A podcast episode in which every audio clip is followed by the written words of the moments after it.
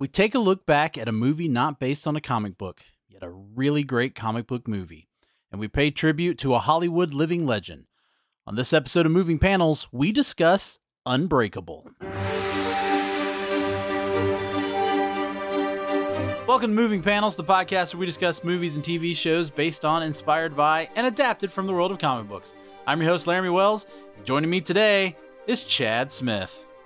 On one end of the spectrum, you, Laramy, a DC fan. On the other end of the spectrum, me, a Marvel fan. But we have the same weakness comic books. this was my very, very poor attempt to, uh, to, I don't know, that's not an impersonation. That was just me completely riffing. Okay. Yeah, it, it, it was good work. Very good work. um, very good. Well, uh, eh, for anybody who listened to the episode that was released earlier this week, uh, this is a uh, a second attempt at recording this episode uh, due to some technical issues that Chad and I had. Um, we were unable to release this unbreakable episode, so here we are trying again. And if you can faintly hear Chad giggling a little bit, it's because we've already had issues trying to record it this time. Yeah, I mean this this issue is well earned, listener. Like it's uh lots of work went into it. yeah. But but as you as you heard from earlier this week, I'm a huge Bruce Willis fan and so I am bound and determined to get this episode out because I want to recognize Bruce Willis uh i by doing Unbreakable. The the greatest comic book movie that's not a comic book movie. Yes, yeah, yeah. It, it's not a comic book movie, but it's not the first time we haven't done non-comic book stuff before. Uh, but yeah, like Chad said, it's a great comic book movie. So um, we we had to do it. Yes, there are others, like I, I mentioned in the uh, the episode I released earlier. I mean, we could have done uh, Sin City, A Dame to Kill For, but I didn't want to put myself through that uh, for this tribute.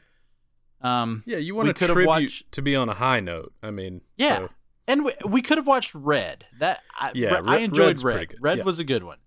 Um, but I just thought that Unbreakable because it, as much as Bruce Willis kind of broke the mold with Die Hard, and or not broke the mold, but he kind of created new barriers for action heroes. It kind of did the same thing in Unbreakable with what a superhero movie could be. And we'll get into that as we talk about this. All right. So Unbreakable was released November 21st of the year 2000. I cannot say that without thinking Conan thinking O'Brien. Conan O'Brien. I just yeah, yeah, cannot In cannot. year 2000. yeah. Uh, of course, it was written and directed by M. Night Shyamalan. Shyamalan, uh, who, yeah. yeah, Shyamalan, Sh- Shyamalan, however you pronounce it. Sorry. Um, yeah. Uh, I I think I always say Shyamalan. Yeah. Uh, I don't know if that Y is should be emphasized a little bit more, but uh, he's pretty much riding on the tail of Sixth Sense. Uh, here we got another movie with Bruce Willis, and uh, hopefully it'll be good. But the thing was, was that it was probably the first of his movies that, even though he was famous for doing the twist ending, it was probably the first of his movies that was promoted one way and then presented another way. So, yeah.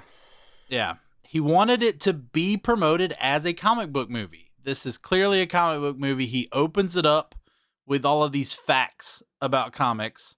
He wanted this to be a comic book movie. However, Disney, who owns Touchstone, who released the movie, because um, Touchstone is pretty much the way Disney releases their, you know, more adult movies. Um, they wanted to get say no, no, no, no. Sixth Sense was a hit. It, it, you know, everything you release has to look like Sixth Sense. It has to look like it's a thriller. And I mean, one of these days, Disney is really gonna pull their head out and realize that that comic book movies are doable. So, I mean, I'm just waiting for that day, Laramy. yeah, yeah. It, uh, if only, if only, if only. Uh, I, it, I, can't help it. I can't help but I can't help but say then then there's the other end of that where the reality is uh, Warner Brothers needs to actually figure out that. but that's a whole other topic. Uh, but I mean, I do uh, understand what you're getting at. It was um, marketed strangely, uh, more in the kind of horror genre almost like yeah. it was a thriller which to be fair it kind of is but uh but i could definitely uh agree with what you're saying that they were they were really trying to bank some money on it being a follow-up to the sixth sense not a, a comic book movie so yeah. which is what uh Shyamalan wanted to make yeah and and the thing was this is the year 2000 so we're right at the infancy of the rebirth of yeah. superhero movies. You know, Batman had come out in 89, 89, and had really kind of lit the pilot light.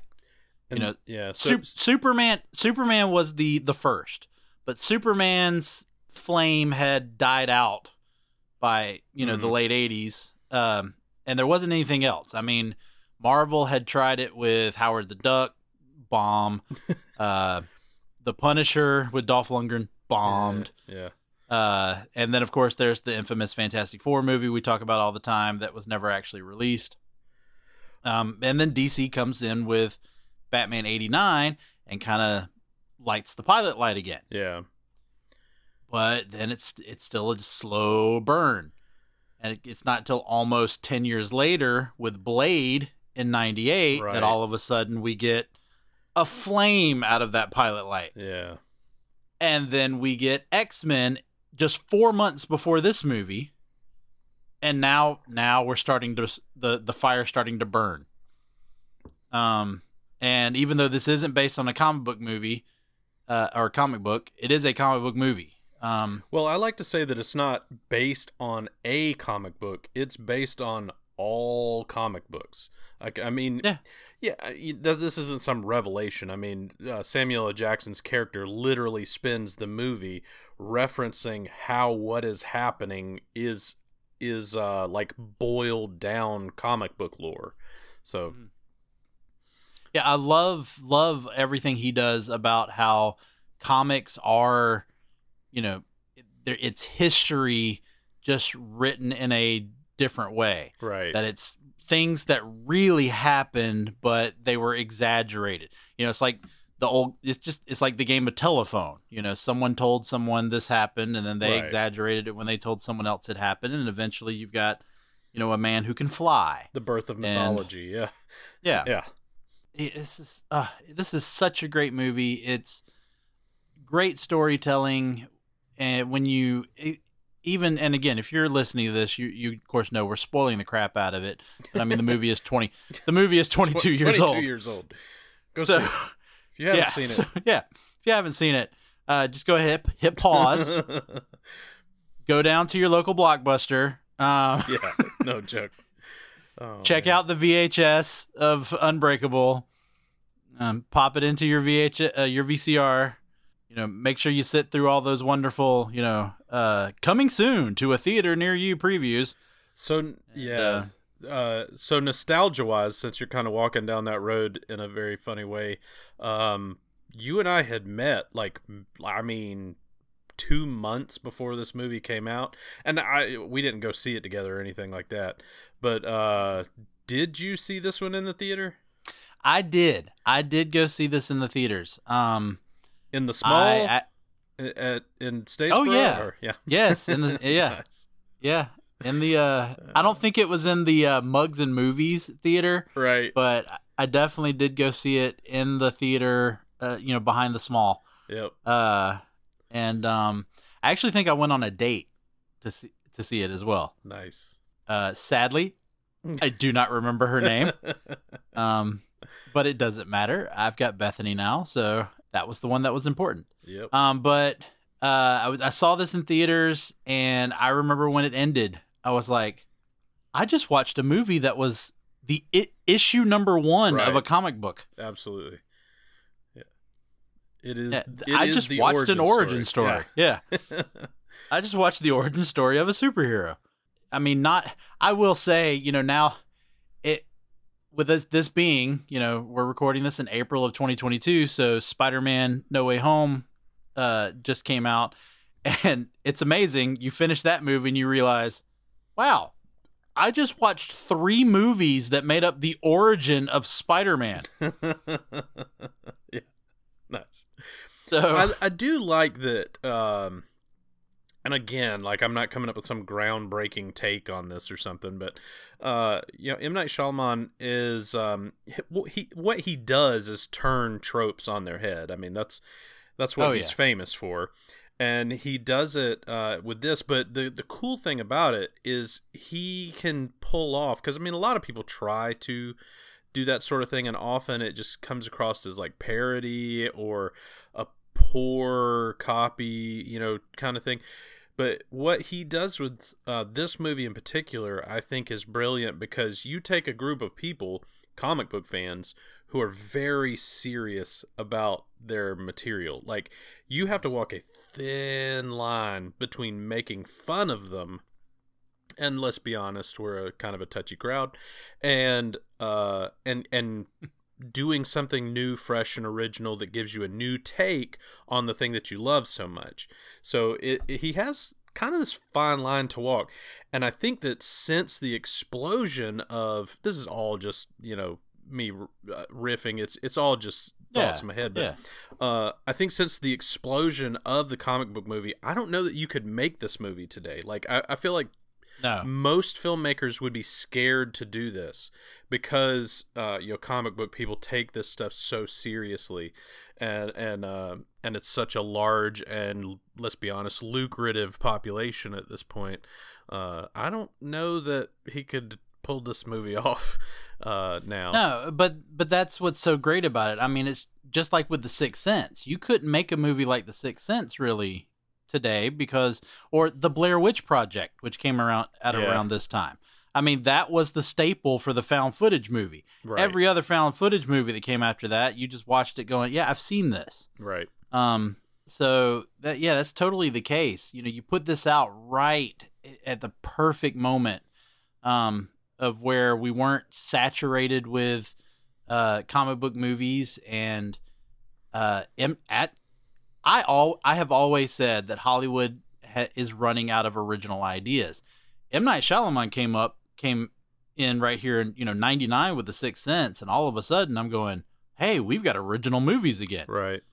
And that's exactly what he did with this movie. I mean, uh, unfortunately, never seen anything like it. Unfortunately, he ran out of those relatively he quickly. Did. But uh, he did. He also made uh, the the Last Airbender. So but that wasn't an original idea. Like, uh, I mean, yeah. let's be fair. You know, he he tried yeah. to adapt something else.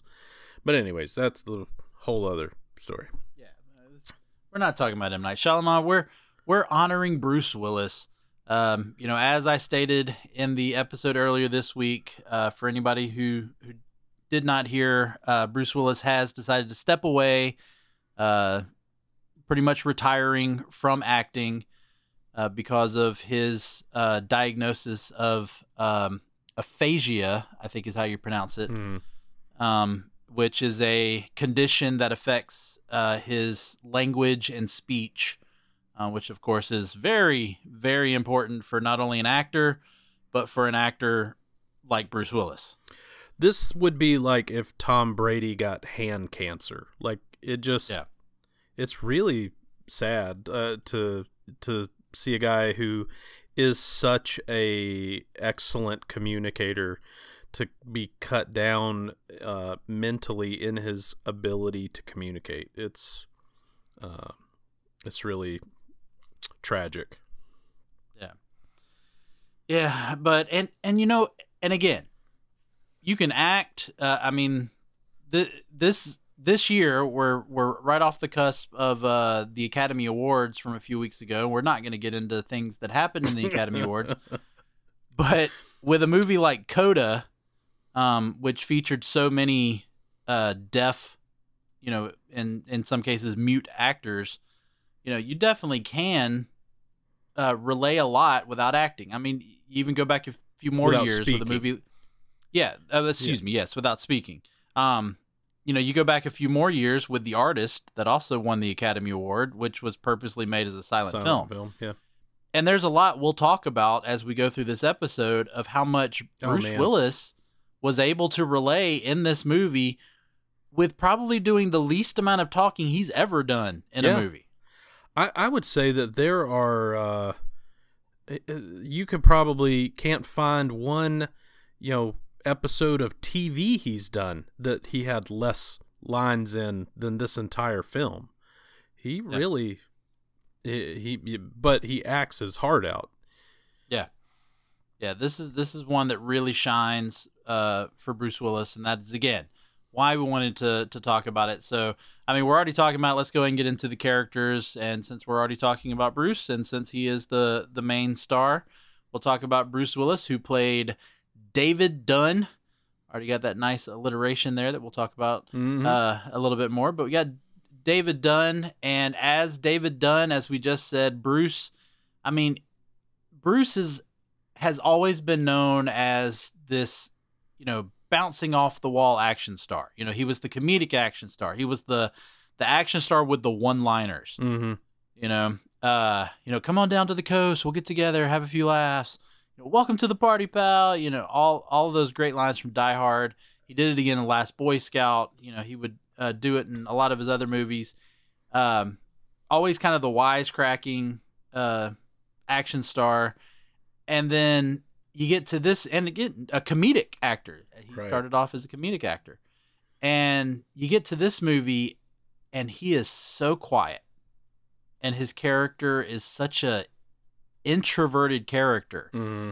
You know, he's not that you know outgoing character that he usually plays. He's quiet. He's reserved.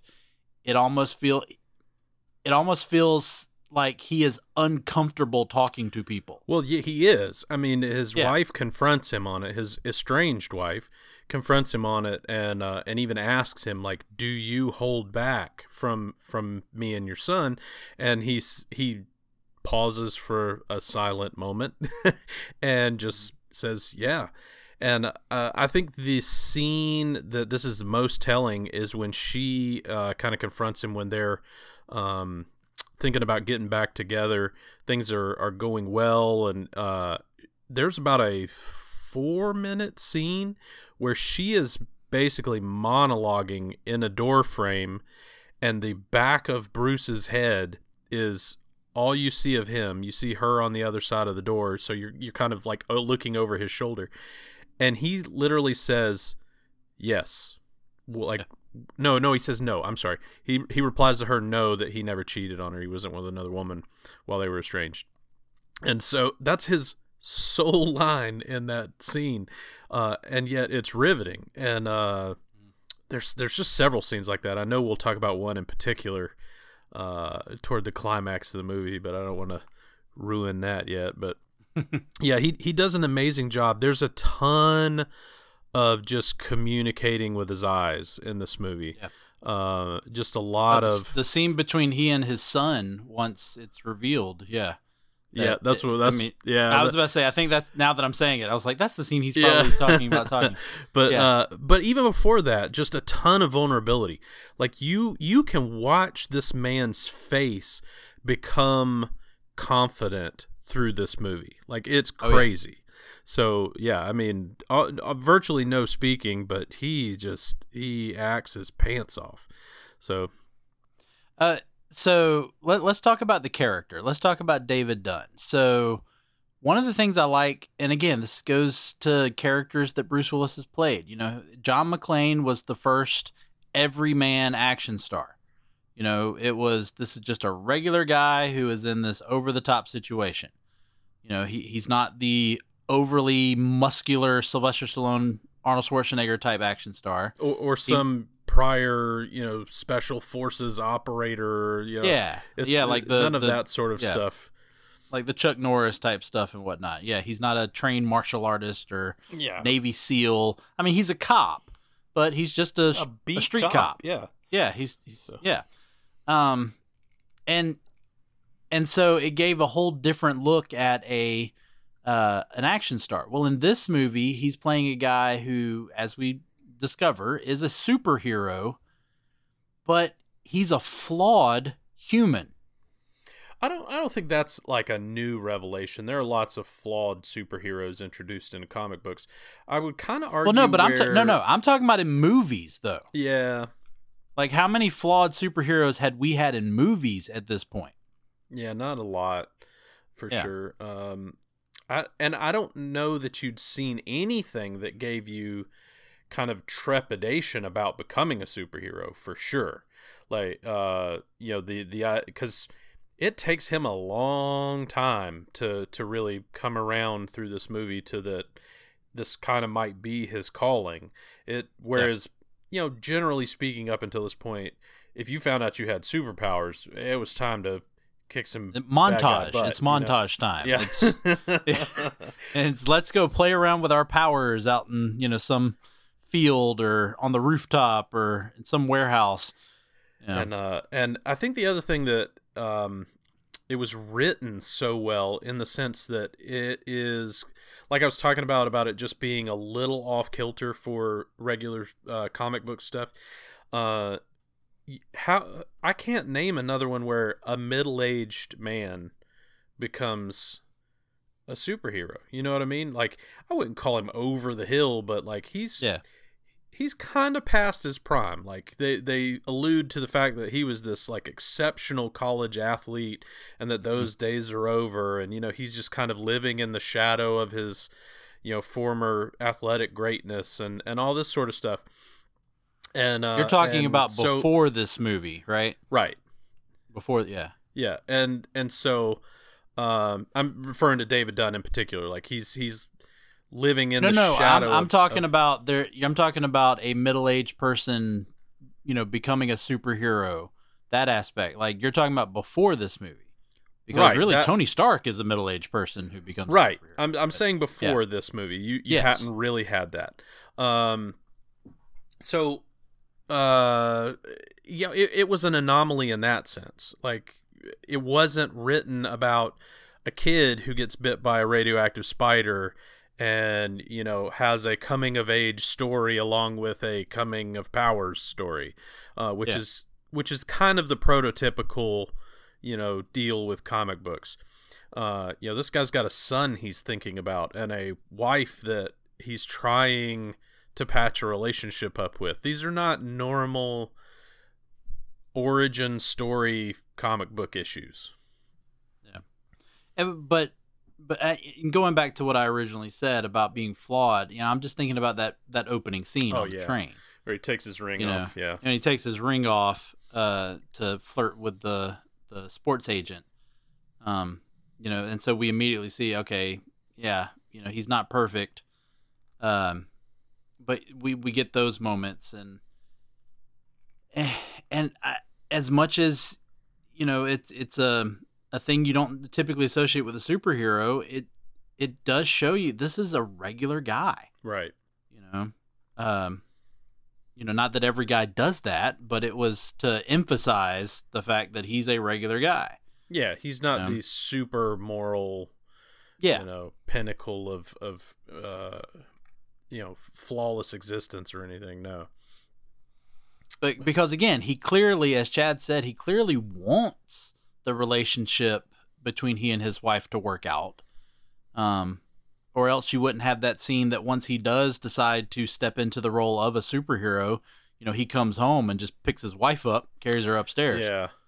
You know, uh, which is a, a great scene too that has no dialogue in it. Yep. Um, uh, but let, us go ahead, just getting through the characters. Let's move on to our other main character, Elijah Price, aka Mr. Glass played by Samuel L. Jackson. This is actually the fourth movie that Bruce Willis and Samuel L. Jackson have been in together. I'm trying to think. I'm not. Die Hard with a Vengeance. Okay. All right. Uh, and then you've got um, uh, why did my mind just go blank? It's Pulp Fiction. Of course, yeah, How, yeah, am I yeah. forgetting Pulp Fiction? Pulp Fiction, and then I count this one, Loaded Weapon One.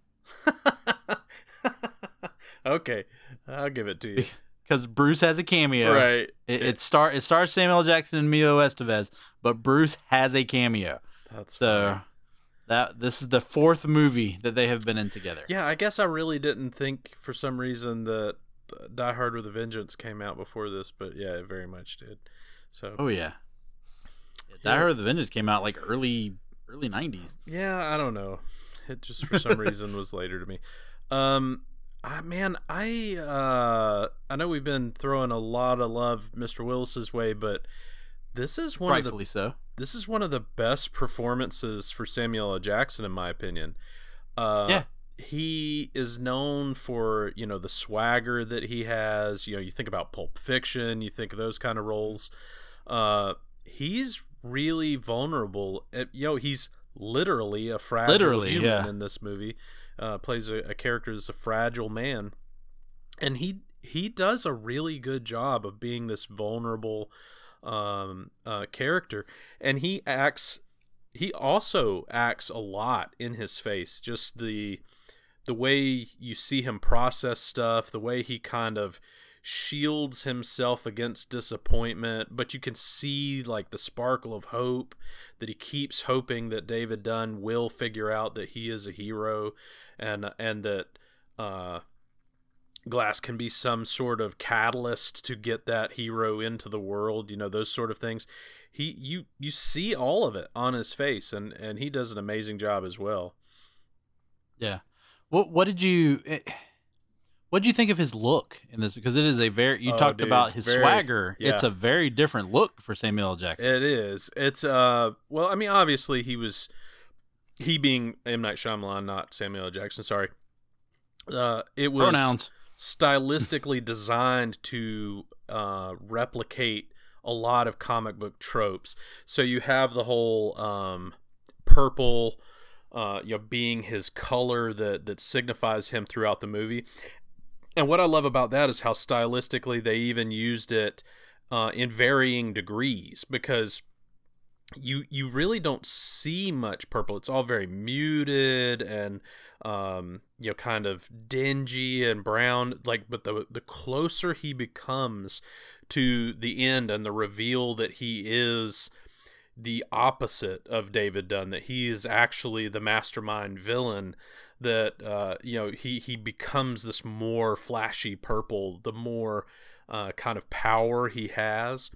Uh, and um, stuff like I love the scene where he's trying to convince Dunn of who he is when he's at the stadium. And uh, and David Dunn uh, you know is just trying to do his job and all this kind of stuff and he's not convinced by it and he winds up going into the stadium. Well uh, the glass character follows uh, this criminal that Dunn has um, you know, picked out Pictured kind of gun. via ESP, whatever you want to call it, just his extra sensory eh, things that he has as a as a hero. And I love he's in this really muted kind of bronze and a little bit purple suit. And as he crosses the road, you see his coat flap open, and it's just mm-hmm. this bright purple liner. And so they they did a great job with that. And uh, which mimic uh, the other the, one that, uh, that stands out is the his mimic the envelope. Oh yeah, yeah, yeah, yeah. The envelope that the... David opens. Yeah, it's it's that same kind of silvery envelope, and then he opens it, and it's got the bright purple on the inside. Yeah.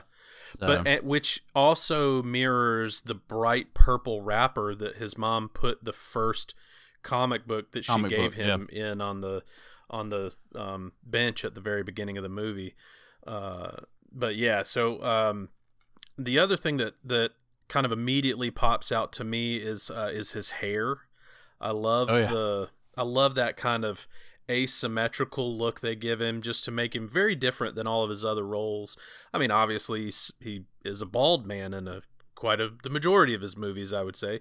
Uh, but he has this large hair that is asymmetrical, and I think it's uh, in the beginning of the movie, the first time you see him as an adult, you know he's talking through this panel of art that he's trying to sell mm-hmm. this guy about all these motifs of uh, of heroes versus villains and it's cool because he gives you some of the stuff about David Dunn too you know the the square jaw and the you know all this kind of stuff but uh, he points out in that piece of art that uh, typically villains have a disproportionate head to their body size, yeah. uh, and I think they get. I think they kind of mirror that using the hair for uh for glass, but yeah, and even when you're talking about that jacket that he's wearing uh, in that scene, you know that jacket is very form fitting. Yeah, it is. So yeah. it's it's helping to make his body look a lot slimmer than you know the top part of his. Because I think doesn't it even have a big collar? Yeah. So it again gives that illusion yeah. of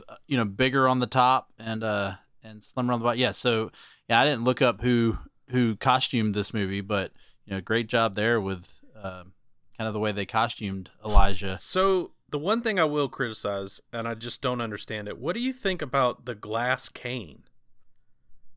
Uh, that it would be, it would, it would be very um uh, unuseful. Yeah, uh, I just, I'm like, I, I kind of this seems more like a yeah, a liability than, than something to rely on, in my opinion. Yeah. I don't know. But. Yeah, I yeah, not definitely don't see it as something that uh, you would want to be putting your weight on. Yeah. Um, to, to I, help I mean, yourself walk. Yeah, I, I mean, I, get the visual, but maybe it's a, to me it was a little too on the nose. And far be it from me to criticize uh, somebody who uh, you know has made their living making beautiful movies, but I just I don't think the the visual of the cane shattering really added anything in my opinion. Uh, so you know, I don't know. But it, but he he's glass and he shatters like glass. again, uh, a little on the nose. yeah.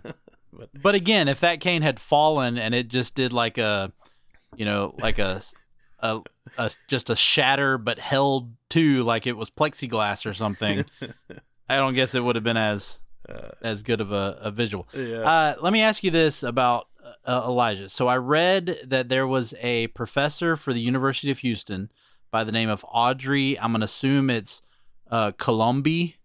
Um, don't know how to pronounce the last name, but she said that the character of Elijah Price fits a movie trope of the magical African American character who helps the white hero. So, mm-hmm. uh, for anybody who doesn't realize what I'm talking about, um, if you think about movies like uh, The Green Mile, you got John Coffey mm-hmm. is the magical African American who he's really there to help Tom Hanks's character right. uh, in his journey. Um, Legend of Bagger Vance, you got Will Smith helping out Jim Caviezel's mm-hmm. character. Uh, you got Ghost, where Whoopi Goldberg is helping out Demi Moore. Sister uh, What Act. Dreams? I'm sorry, that just no. Uh, you know what dreams may come. Cuba Gooding Jr. Yeah, being the guide for Robin Williams. Family Man, where Don Cheadle is helping Nicolas Cage, you know, and they're right. all they all have this magical quality about them.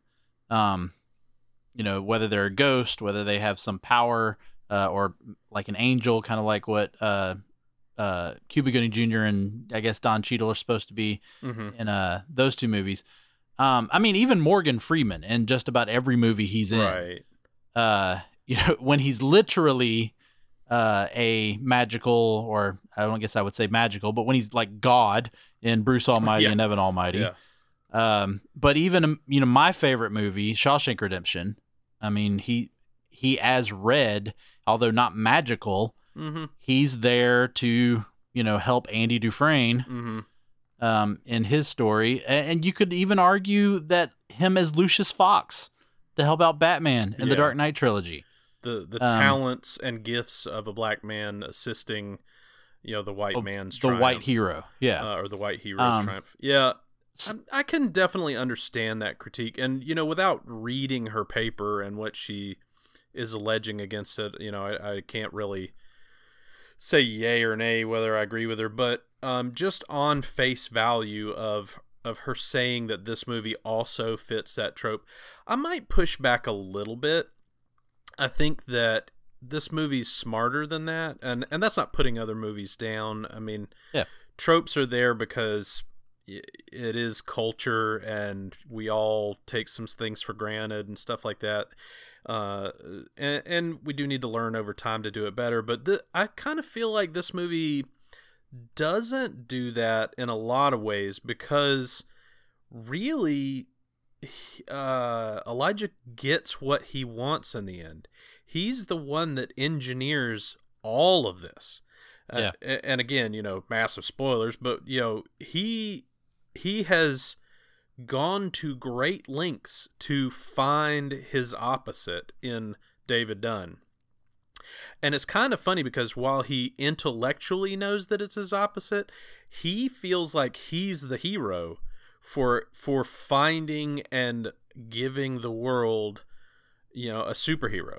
Is is kind of the take I get on it. So at the end of the day, despite um, the one thing I'll really criticize about this movie, the very poor uh, NYPD Blue ending it gets uh, that I don't like, yeah. but Elijah wins. Like he he doesn't yeah. care about going to, to jail. He won. He did what he came to accomplish. Yeah.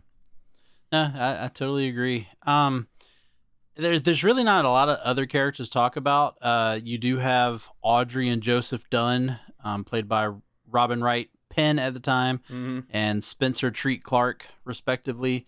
Uh, anything particular you want to bring up about either of those two characters or the actors' performances? well, total side note: at the beginning credits, I saw Robin Wright Penn, and I went, "Oh yeah, she was married to Sean Penn for a little while. who who remembered that?" But anyways, uh, both of those characters, while relatively small roles, are super critical to oh, yeah. David Dunn's um, eventual development, yeah, uh, realization of his his superpowers, and uh, especially without.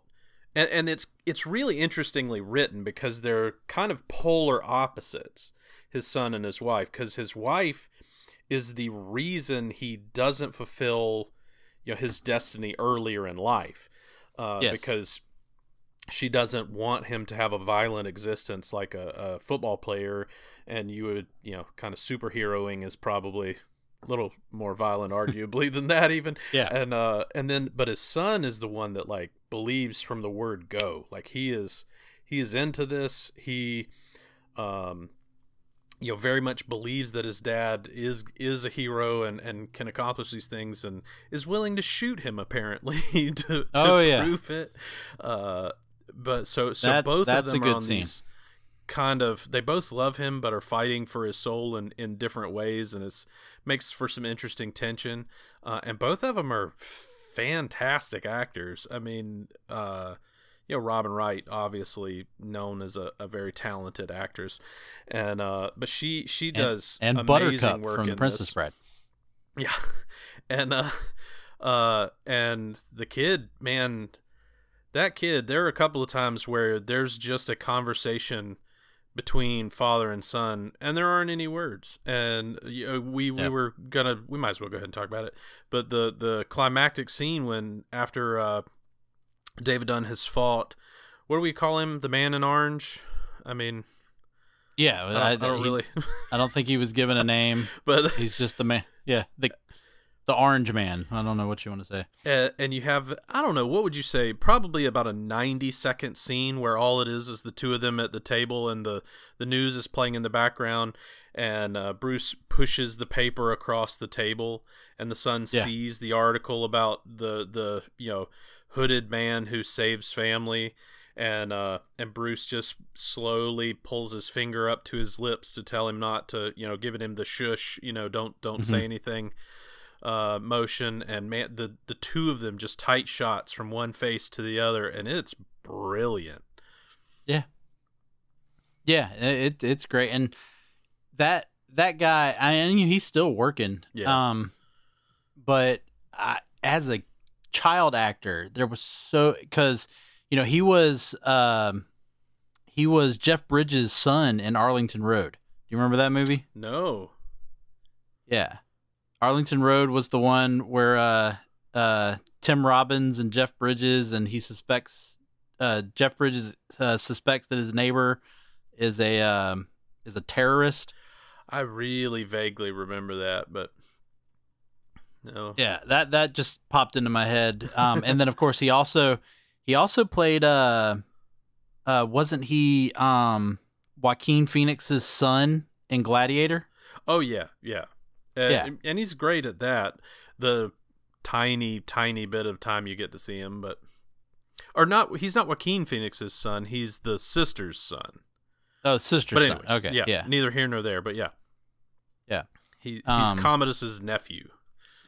Yeah, and of course he he came back into a comic book movie because, or I say movie, it was television show. You know, he played uh von Strucker in Agents of Shield. Yeah. So, but nice. But yeah, no, he gives a great performance. That scene is probably if I were to to pick a favorite scene, that would probably be one of my favorites. It's, it's just the pretty awesome, yeah. Yeah, the moment between father and son. I mean, I even like his his performance when David is lifting the weights. Yeah. And yep. he's just, just every the, time you see him yeah, slowly back further back till he's further up the back. stairs part of the way. The last yeah. one, yeah.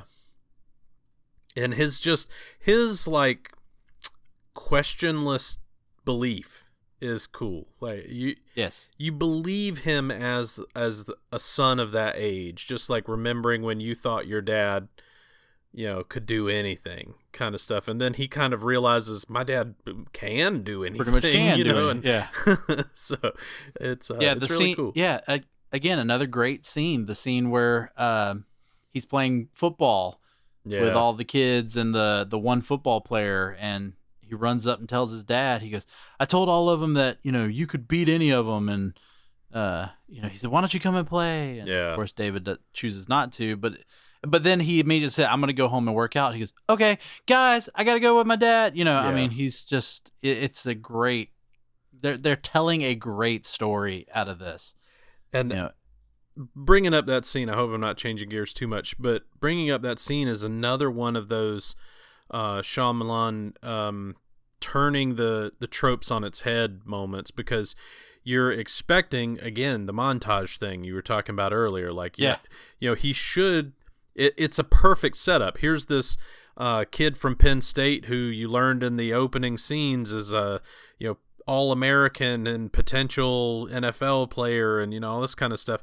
And so it's set up for Dunn to go down there and miraculously beat this kid in his prime who's NFL talent, you know, and everything. And he doesn't. He just decides yeah. to go home and work out instead. And it's just a there's a series of those events where you're expecting him to do the superhero thing and he doesn't. He just passes it on cuz he doesn't believe yet. Do you love movies of a certain age? Do you miss the days of VHS tapes and VCRs and video rental stores? Does the thought of another 80s movie being remade seem inconceivable? If you want to go back to school, back to the future, or even back to the beach, then the 80s Flick Flashback Podcast is for you. I'm Tim Williams, the creator and host, and on each episode, I'm joined by a guest co host as we revisit a different 80s flick to discuss our first time watch memories, iconic scenes, and even learn some behind the scenes stories along the way.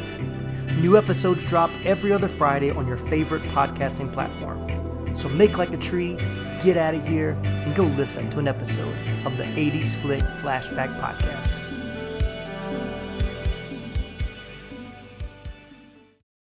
All right. Well, there's not really a lot to say in terms of moving panels because, again, this is not based on a comic book. but as Chad said, it's based off of every comic book. Um, so let's talk about how this movie was filmed.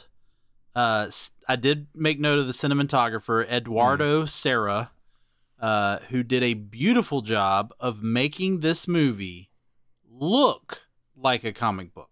Yeah. You know, he he frame almost every shot is framed to where there is a you're you're looking at the shot through either like a window or a doorway or you know there's something Reflected. about the shot. Yeah there's something about the shot where you know exactly where to look on that screen. Right. You know he draws your eye and i know that's the job of a cinematographer but he does it he does it in the way that a comic book does right. with like the the bubbles. You know exactly what order to read the bubbles in. You know exactly what order to go from one panel to the other. Right. You know, that is an art.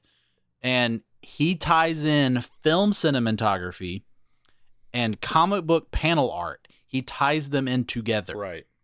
Part, he, yeah, part of it is through very little, very sparse camera movement. Almost yes. all the shots are a still camera that has framed a shot. Uh, mm. and, and, in that shot, there are often frames like you're talking about, like you know Bruce standing in a doorway. Uh, I mentioned one earlier where you're looking over Bruce's shoulder. You see a lot of that in comic books when when one character is talking to the other.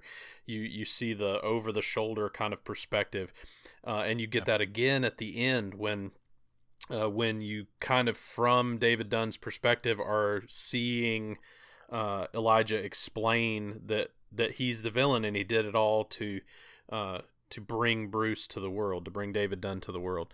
So uh, yeah, it's I agree. It's brilliantly shot to mimic uh, moving panels. That's an interest. but uh, uh, so hey, that's a that's a great name. Uh, yeah, yeah. But um, but shots like you, you have where David Dunn and Elijah are talking at the stadium, and they're standing in the uh, you know yeah. the little tunnel, uh-huh. and you're thinking, you know, you know, regular movie would go right up on them and have a two shot right. of the two of them talking, but he keeps the camera back, so they're not even very brightly lit. The almost you know, the walls to the yeah yeah, the walls to the side are very dark, and so it looks like you're watch looking into a panel of a comic. Mm-hmm. Um, you know, even going into some of the connection stuff, you know, everything with Mister Glass, with Elijah, is connected in some way to Glass. You know, not only his cane, but when we're first entered the very beginning of the movie. Yep. We're introduced to that character in a mirror in a reflection in a yeah. mirror, which you don't even realize it's a reflection. It's so brilliantly done. Yeah. Until a few moments into the scene. You know, like you talked about the camera movement. Yeah. The camera moves just a little just bit tiny. for you to all of a sudden to realize we're looking in a reflection. Well, isn't it when the doctor looks up into the mirror to look at the yeah. Uh, the person behind him and and yeah. and you get just this tiny tilt and the doc yes. looks up and you're like, "Oh, mm-hmm. oh, okay, that was cool." Yeah. And and, and I think you you get to see the edge. Yeah. Yeah. You get to see the edge of the mirror right at that same moment and yeah, realizing and then and then we come later to uh back to Elijah is now a, a little boy. Mm-hmm. First time you see him, you're seeing him through the reflection of the TV. In the TV, yeah, an old, uh, you know, like convex TV, so it's this distorted mm-hmm. image. It's really cool. Yeah, and then he looks at the kids playing in the playground, and they it's shot through the window. Mm-hmm. You know, you, you see him looking through the window down at the kids. Uh, see sees the package that his mom's put on the the the shelf and all that. When David finds the the invitation, you're seeing it through the windshield. Mm-hmm. You know, and, and, again, these great framed shots, not only having that connection to the character through that, but also, again, that great cinematography. Yeah, even I, I would argue that one of the most uh, comic book panel like shots is uh, is when uh, uh, Elijah goes down to the park and and gets that first comic book. I can see the art where it's filmed through the the park bench. The yes. the present is sitting on the park bench. You just see from a waist down this kid walking to the park bench, turn around, sit down, put his hand on the that to me looks like comic book art. Like I can yeah. see that panel in a comic book. So brilliantly yeah. done. Well, and then continuing on that the comic book connections, you know, we already talked about the purple with glass, but there's color associated with right. everybody. I mean, David David has the green. You know, green and, and rust, I think is his yeah. like two is his color palette. And then every quote unquote villain that his superpower shows him uh, is yes. connected to a specific color. Yeah, you got the you mentioned earlier the guy with the gun who's wearing I mean it's tan, it's like a tan camouflage, yeah. but they they I don't know if they're using some sort of post stuff, but they make that color look different Kinda, than anything yeah. else in the scene. You know, um, then when David's doing it uh, in the um, bus station, yeah, or train station, wherever it was that he was. Uh, you know, you've got the abusive mother who's in this bright pink uh, suit or whatever she's wearing. Mm-hmm. You got the drug dealer played by M Night Shyamalan, who's wearing the blue, blue, jacket. Yeah, that was back at the stadium, but yeah, yeah, that was yeah, those were in the stadium. Yeah. Um, then you then you had the thief, the woman who steals the jewelry. She's in a red dress. Um, you had the guy who commits the hate crime. You know, throws the stuff mm-hmm. at the mm-hmm. people from the car. He's in yellow. The like uh, the frat boy yeah. rapist. What? Uh, yeah, that's yeah. maybe Ugh. the most disturbing one, but yes, it very much is. Um, and let me remind everybody, uh, I took a date to see this movie. Um, so, uh, but uh, you know, and, and he's and in then of course the man in orange. Yeah, yeah, is is obviously yeah. very stylized. Yeah. Um. Uh. Really quick little trivia, and um, the man in orange was supposed to be the Horde. Yeah. It was supposed to be Split. the James McAvoy character that would then show up in Split, which again, spoiler if you didn't know, Split is technically a sequel to this movie. Which that movie's um, only what, like 17 years old, so you know, go watch. Yeah, yeah. um, but but M Night decided to cut that out because he wanted the movie to focus on David and Elijah. Right. You know that they were the comic book quote unquote characters. Uh, he didn't want to bring in this other uh, super powered villain. Well, and he even um, explains um, it with the mom at the very at the end of the movie. You know, David Dunn stand there talking to Elijah's mom in the com in not a comic shop, but in a uh, his art gallery, and she's yeah. explaining that there's the drone villain. Uh, that's just the strong the henchman you know and then there's mm-hmm. the the mastermind villain and and you know she's telling you what has happened that you've seen yeah the the the strong arm villain, but you have you haven't been introduced yet. You know to who the yeah, to the man pulling the strings. Yeah. But yeah. anyways, uh, another one though, I, I want to go back just a second talking about the stylized mm-hmm. stuff and it being so comic book. The other shot that to me is like straight from a comic book, I can see it as a panel, is David Dunn when he finally accepts that he's the hero and stands in that train station and you see from behind as he starts to spread his hands out to his sides. Yeah. he's wearing the poncho. Uh, you know he's just come from seeing the uh, the train wreck that he was in. He's in the NT- he breaks into the NTSB building yeah. and he's seeing the the wreck and he's starting to buy into it and he goes and he stands in the train station and he spreads his hands out to his side. That to me is is straight comic book panel and is very cool well, and then they even give him his his hero moment. Um, you know, and again we're jumping to the end here, but when the kids uh, save him out of the the pool, yeah, and he has that mo- where he just stands up, yeah, and uh, you're like he's a superhero now. You yeah. know, it's just it's all he did was stand up, but yet that's his superhero moment. I know. It's so cool. Which uh, let's like let's dissect that scene for a second.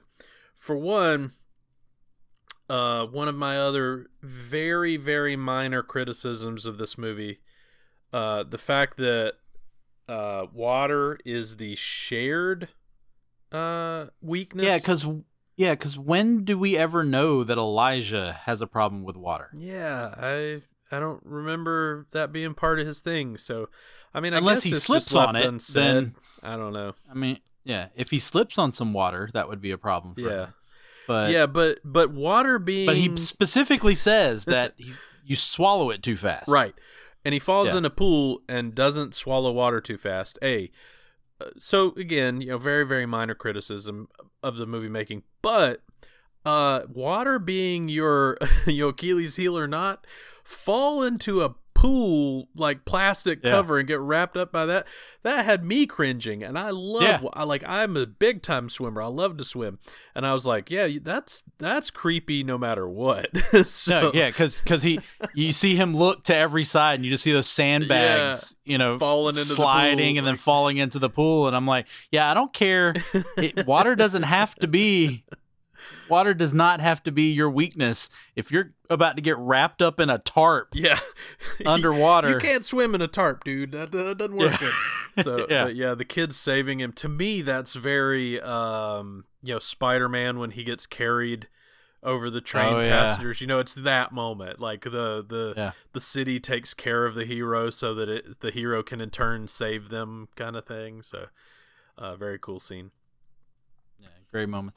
Um, and we got all the other comic book connections I mentioned earlier. The uh, alliteration with the name David Dunn, you know, goes right off with comic book characters like Peter Parker, Reed Richards, Bruce Banner, Matt Murdock. Uh, I'll even throw in Clark Kent even though it's a different letters, it's still same sound. Clark I mean, Kent. So taking Clark Kent out of the equation, I mean, should they have given Stan Lee a writer's credit on this movie? I mean, yeah, yeah. Is there is there a character? I mean, again, Clark Kent is the same sound, but it's. I mean, of course, you got Lois Lane, Lex Luthor, uh, all of those. But is there another superhero that was not created or partially created by Stan Lee. Stan Lee has Jack that. yeah. Yeah. I don't, I don't know if there is. I, um, it very much was a Stan Lee calling card for, for a long yeah. time. So, uh, then you also have uh, Elijah's comic, the active comics, the one he, he yes. gets from his mom, yeah. which is made to look exactly like Action Action Comics. comics. Yeah. Uh, it's the same font and layout uh, of Action Comics. Um, you have the stuff that like David says, or not David, Elijah says at the end. You know, it's just like a uh, in the comics where the superhero and the villain start out as friends. Uh, yeah. And of course, we've seen that so much. You know, Victor Von Doom and Reed Richards. We've seen seen that in their their origins. Of course, there's been versions of where Lex and Clark Kent were friends mm-hmm. before they became the uh, became enemies, and so we've seen a lot of that. So you had that whole aspect. Um, and I will even throw in we've we've talked about it a, a, couple of times already. The scene where Joseph pulls the gun on David. You know that is another kind of a comic book, uh, you know, trope of mm-hmm. the friend friend needing to prove that their friend or their family member or whatnot is a superhero. Right. Yeah, I'd agree um, with that. I mean, it's uh, not in a comic book, but in the director's cut, the Donner cut of Superman 2, that's what Lois does to Clark. When she starts to suspect that Clark right, is Superman, yeah, yeah. she pulls a gun. Now, in the theatrical version, he trips and falls and puts his hand into a fire. Um, very stupid.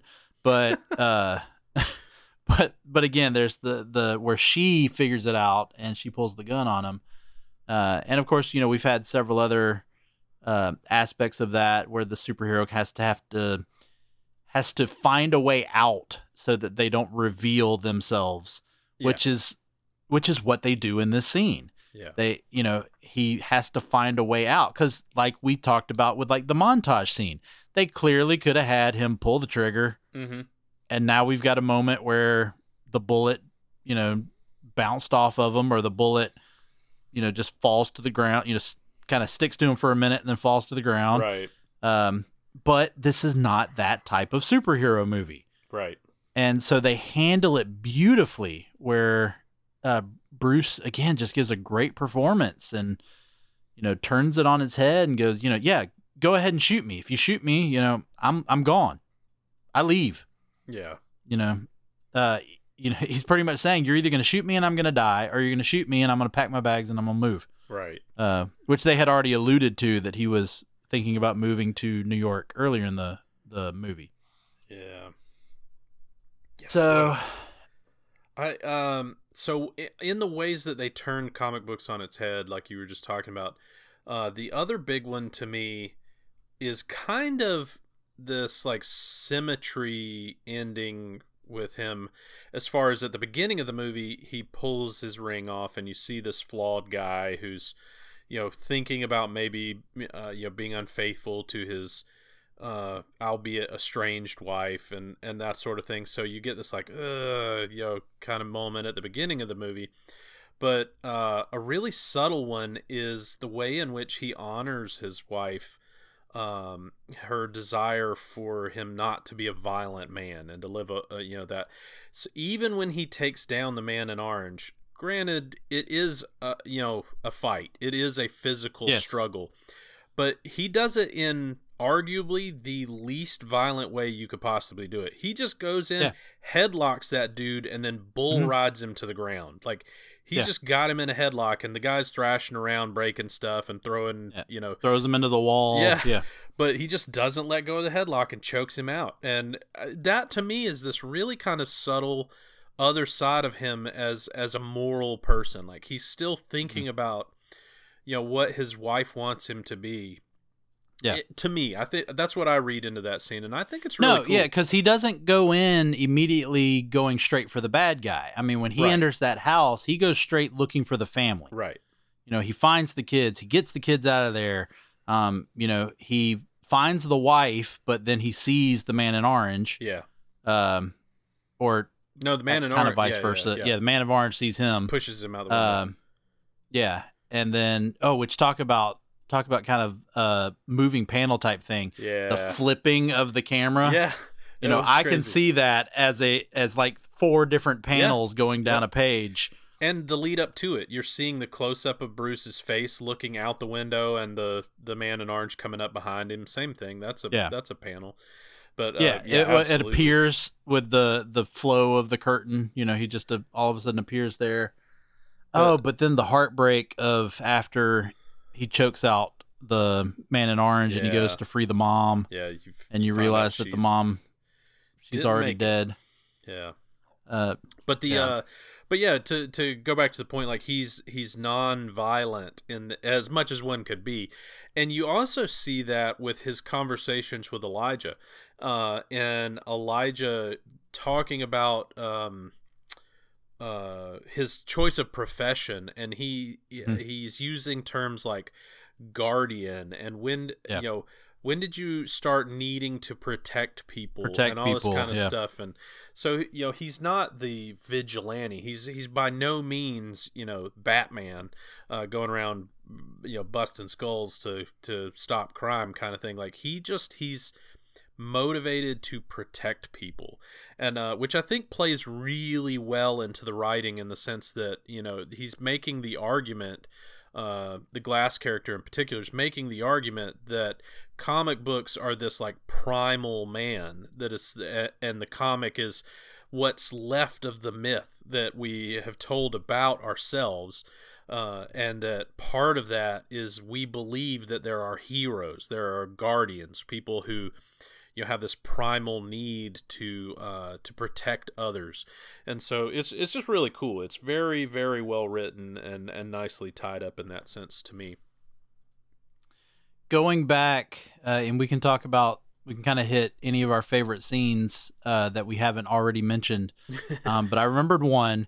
I, again, kind of pull back the curtain a little bit. Uh, again, you know, as I said, Chad and I had already recorded this episode, uh, and then we had a technical issue where the recording um, had a, a, an error in it. Um, but I it, I just remembered about a scene that we talked about that hasn't come up in our natural conversation here, but I do want to mm-hmm. bring it up.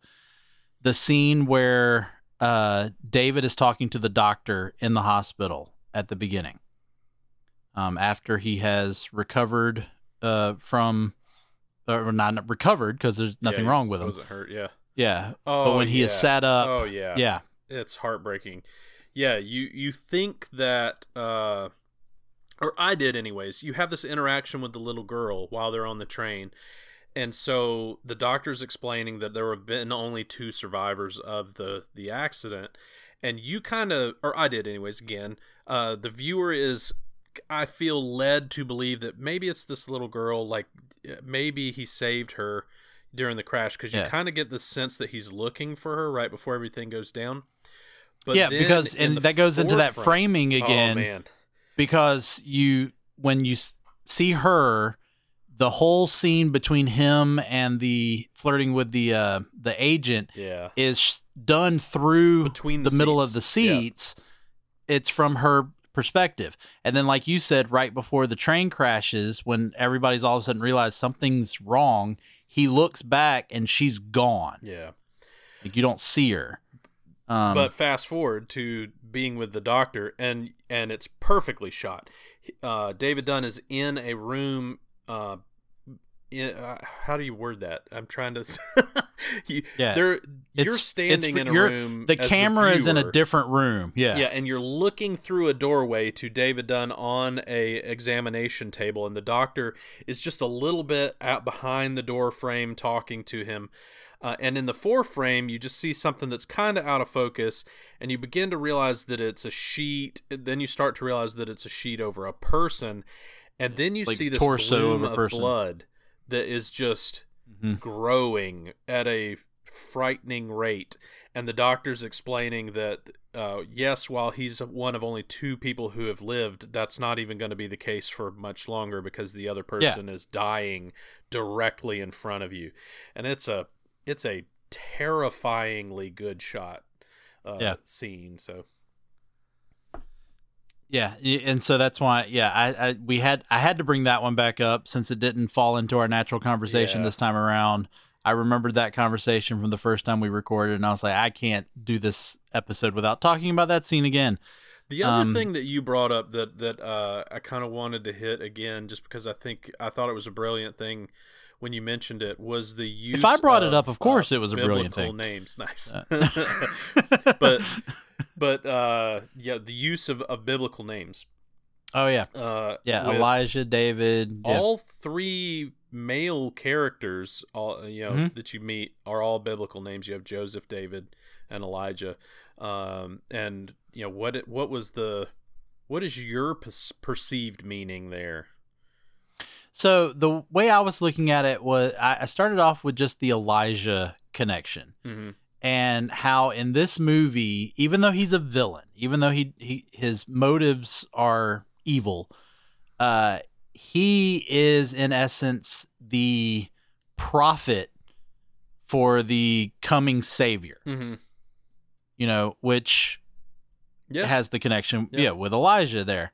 Um, and and so you know, I, I don't know if M Night Shyamalan had that intention. Uh, you know, of course, you can kind of go with David and you know being the the you know the the the king, and um, you know such a favored um, king, and uh, or even going all the way to David and Goliath. You know, him being just the the small like unassuming hero person, yeah, yeah, the... yeah who ends up being the hero. Um, well, and jo- Joseph, Joseph's I'd, a favorite yeah. son. Uh, yeah, you know, all that sort of stuff. Yeah, you can you can read a lot into that. Um, I kind of took it a little bit different way in the sense that I think he's just using things uh, out of religion in myth building. Uh, I think that's a shortcut to telling you you you're you're in a myth building, you know, kind of arena by using um, yeah. culturally known religiosity whatever you want to call it. Uh, I I I kind of want. I know we're just saying all of this on the fly, so it, I almost want to pick on what you said just a minute ago, though, about Elijah, his motives being evil. Are his motives evil? His actions, yeah. his actions are his evil. actions are evil, like but he, his motive murders, is to bring a superhero. yeah, he murders a ton of people. Actions are evil, but is his but motives his, evil? Yeah, because his motive is to bring a superhero into the world, yeah. to bring a guardian, a protector into the world. Yeah, yeah. I, I mean, it's kind of crazy, but I, I think M Night Shyamalan made a fantastically um, relatable villain in that. Like most of us would sit here and say we wouldn't murder three hundred people to find, you know, the hero that's going to save a ton of people, but you can still you get the logic. It's one of those Thanos moments where you're like, mm-hmm. I kind of see where he's coming yeah. from, you know, like. but which again, you know, I've said this before several times. It makes a good villain when you kind yeah. of empathize or sympathize right. with the villain. You know, um, it makes for a good villain. Uh, so let's talk about you know we've kind of hit it here and there, but let's kind of uh, put it put it in a nice little bow with this movie being right at the the beginning and right as the flame is getting started, you know, eight years later we would get the birth of the MCU uh-huh. with Iron Man. Iron Man. Um, what uh, what do you think? How do you think this movie impacted the superhero movies that we would get later? So, um, I think that this was the first movie that didn't ask how do we take a comic book and make it real world it it really flips that paradigm upside down in my opinion and they took how do you move the real world into a comic book and i think you yeah. kind of see this um, successfully that's a good way to put that mimicked later on uh, no, I wouldn't say the Dark Knight trilogy. I think that still falls into that first camp. How do we make you know well, comic books I'll, real world. I'll I'll agree with you on that when it started. I think Batman Begins was definitely let's put a comic book yeah into the real world. But I think Dark, Dark Knight, Knight yeah kind of blurs did a better job. Yeah. yeah. did yeah, a better I job. But I, I, think the MCU in particular, uh, I I I kind of think subconsciously that that might be part of the reason why uh, Iron Man worked so well because that that is a believable. This is happening in the regular real world kind of scenario, and yeah. and so uh, not a comic book being shoehorned into the real world uh, kind of situation. Um, but uh, the grittiness definitely, definitely left its mark on on comic book movies for quite some time. Uh, you know, oh, the, yeah. the, fact that his uh, superhero uniform is a poncho uh, yeah. and a security vest, you know, that he's wearing in the pouring rain in front of a chain link fence. Like, you know, these aren't. Yeah. These aren't your flashy, you which know, he maintains book. because he's wearing the same thing in Glass. You know, when we we see the sequels, uh, yeah, he maintains that. Yeah, so I, I just it it for sure left its mark on comic book movies, and I think it also was the first time that um that the reason for superheroes was also kind of normalized, you know, in in a way. Like I like how Glass's character really makes you believe that this isn't that far fetched. You know, that that uh that we have kind of taken this thing that's been with us throughout history and we've we've overemphasized it and flashed it up and and turned it into comic books, but that there's a core of truth in it as well. Because yeah. I, I, think that as comic book fans, we all deep down sort of believe that. Like even if it's just a moral sense of it being a a, a real story, uh, there is that. So I think it it really broke comic books down to its essence and uh, oh, yeah. and allowed other movies to do the same. No, I I wholeheartedly agree with you on that. You know, I I have said when people ask me about my love for Superman, I don't talk so much about his powers. I talk right. about what he represents. Yeah. You know, the the the person who always wants to help everybody, the person who sees the best in humanity. Right. You know, and and oh that's it was a great way to put that uh, so I, I totally agree with that and and everything you said i mean this movie stripped stripped everything down mm-hmm. you know as as dark and gritty as batman 89 was it was still a comic bookish world right i mean sure. the even the the sets you know the way tim burton did the city it it that you wouldn't see that in the real world um and even when I talked about Batman Begins, you know the the there bullet are, train going through the middle. There aren't giant industrial Art Deco plants full of vats of acid in your town, Laramy. I don't. No, no, about? there's there's like... not. Yeah, yeah, or or giant uh, like Atlas looking statues that are holding up parts of buildings and bridges and hundred um, uh, story tall cathedrals and you know. yeah uh, so I mean, because even we even other, yeah, no, yeah, uh, even other comic book movies that were coming around out around this time. I mean, Blade, Blade kind of felt a little real world worldish, but then it had to have that scene at the end where they're in this, you know, crypt looking yeah. ancient uh, tomb, and that brought it back into the comic book world. But that's also a uh, vampire movie. I kind of feel like Blade cheated yeah. a little bit. Like, just being honest, it was like, what comic book could we take and make a movie, and people wouldn't necessarily know about it? Like that was Blade. Uh, I think yeah. the better example is well, people X-Men. forget that was Iron Man too. I mean, Iron Man. Yeah. It, people tend to forget now that it's been you know you it know wasn't super however well many known, yeah yeah as a comic, Iron book. Man was not a top tier character right. in Marvel. No, so.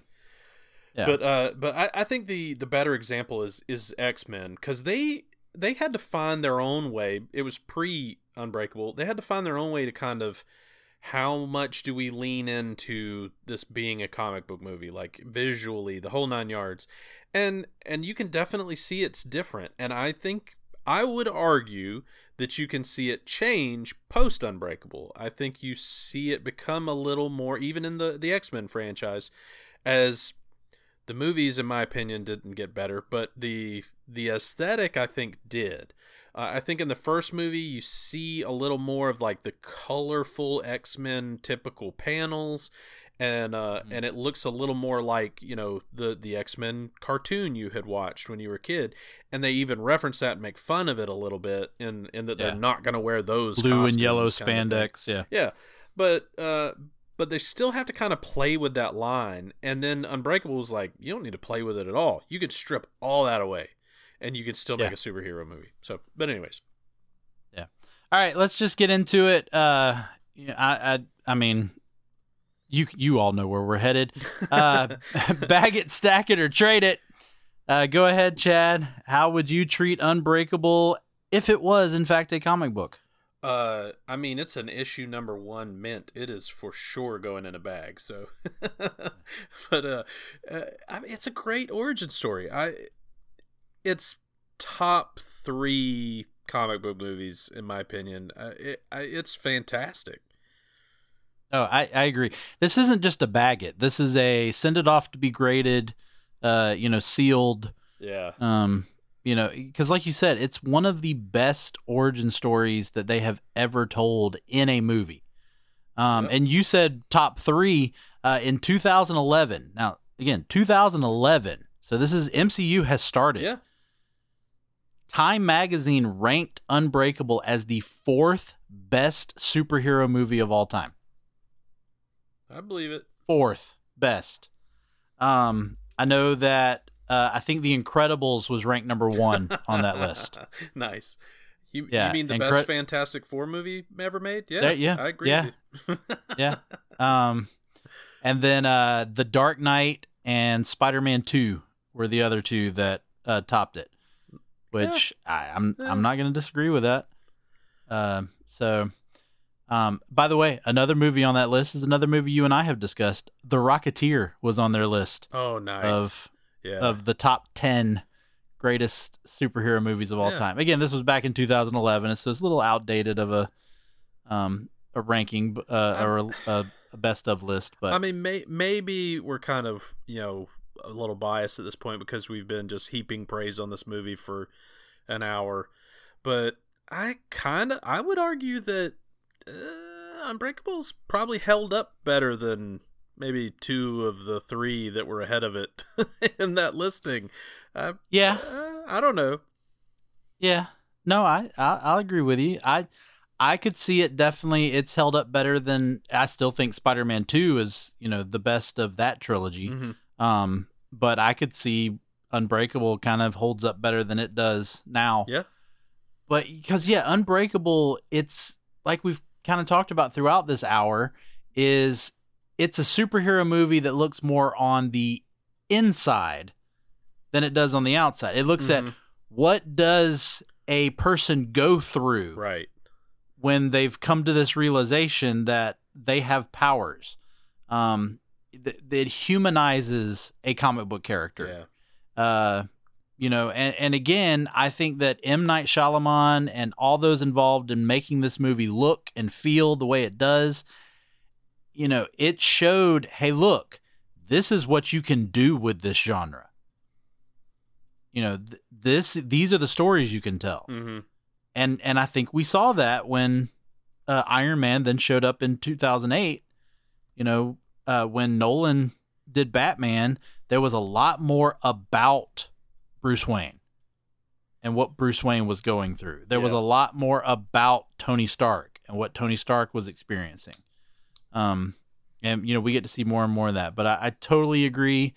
Uh, this has been a great conversation, um, and I, I, hope it is a fitting, uh, fitting way to honor Bruce Willis. Uh, of course, he is still with us. This isn't. Uh, we're not memorializing Bruce Willis, but we definitely want to uh, give him our honor and uh, and just know that we have appreciated his work. Um, you know, I Die Hard is probably my number two movie. Uh, no offense, Shawshank Redemption is always gonna be number one for me. Uh, but Die Hard is probably my number two movie. Uh, Unbreakable is one of my favorites uh, that we're talking about, and th- there's so many more. I'm a huge Bruce Willis fan, as Chad has known long before my love for uh, for comic book movies. Yeah. I was all at uh, always after Bruce Willis movies. Good, bad, I didn't care.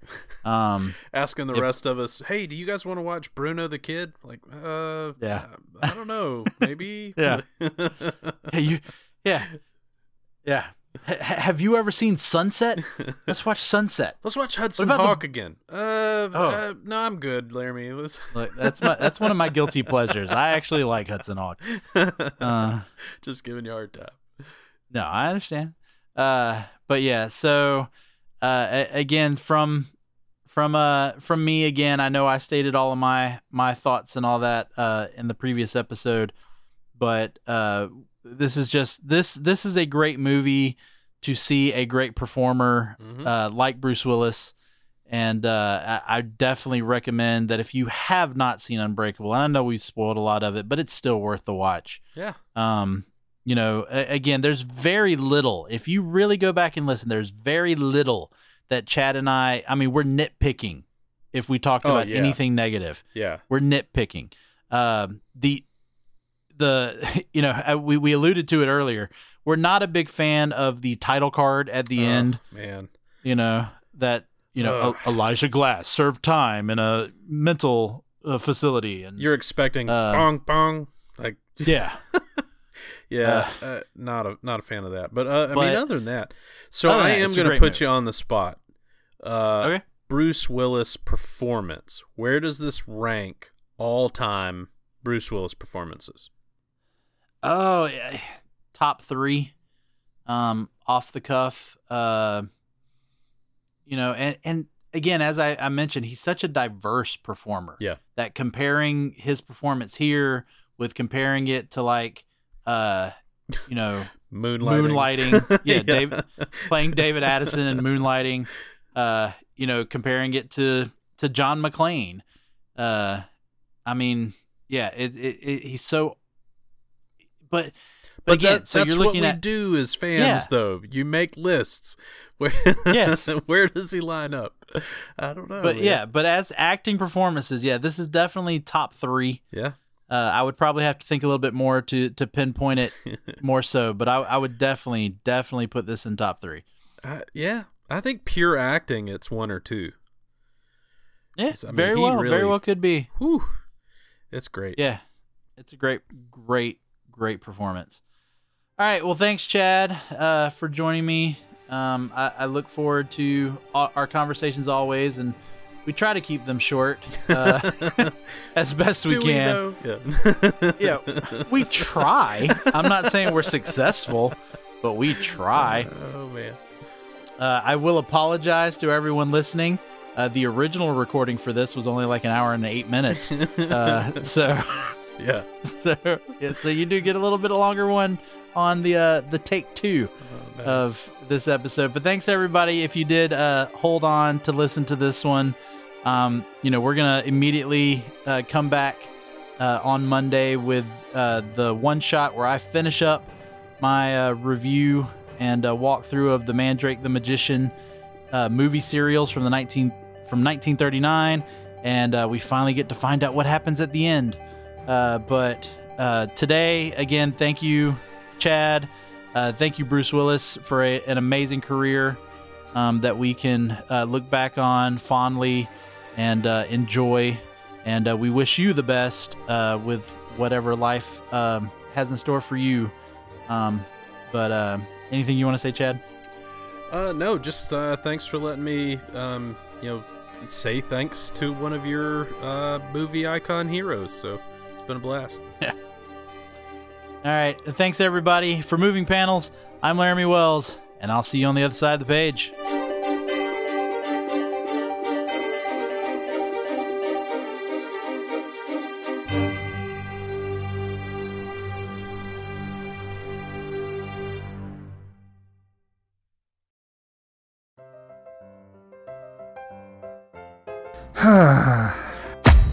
what seems to be the problem, pal? There's just so much pain in the world, so many issues. I don't think I can bear it.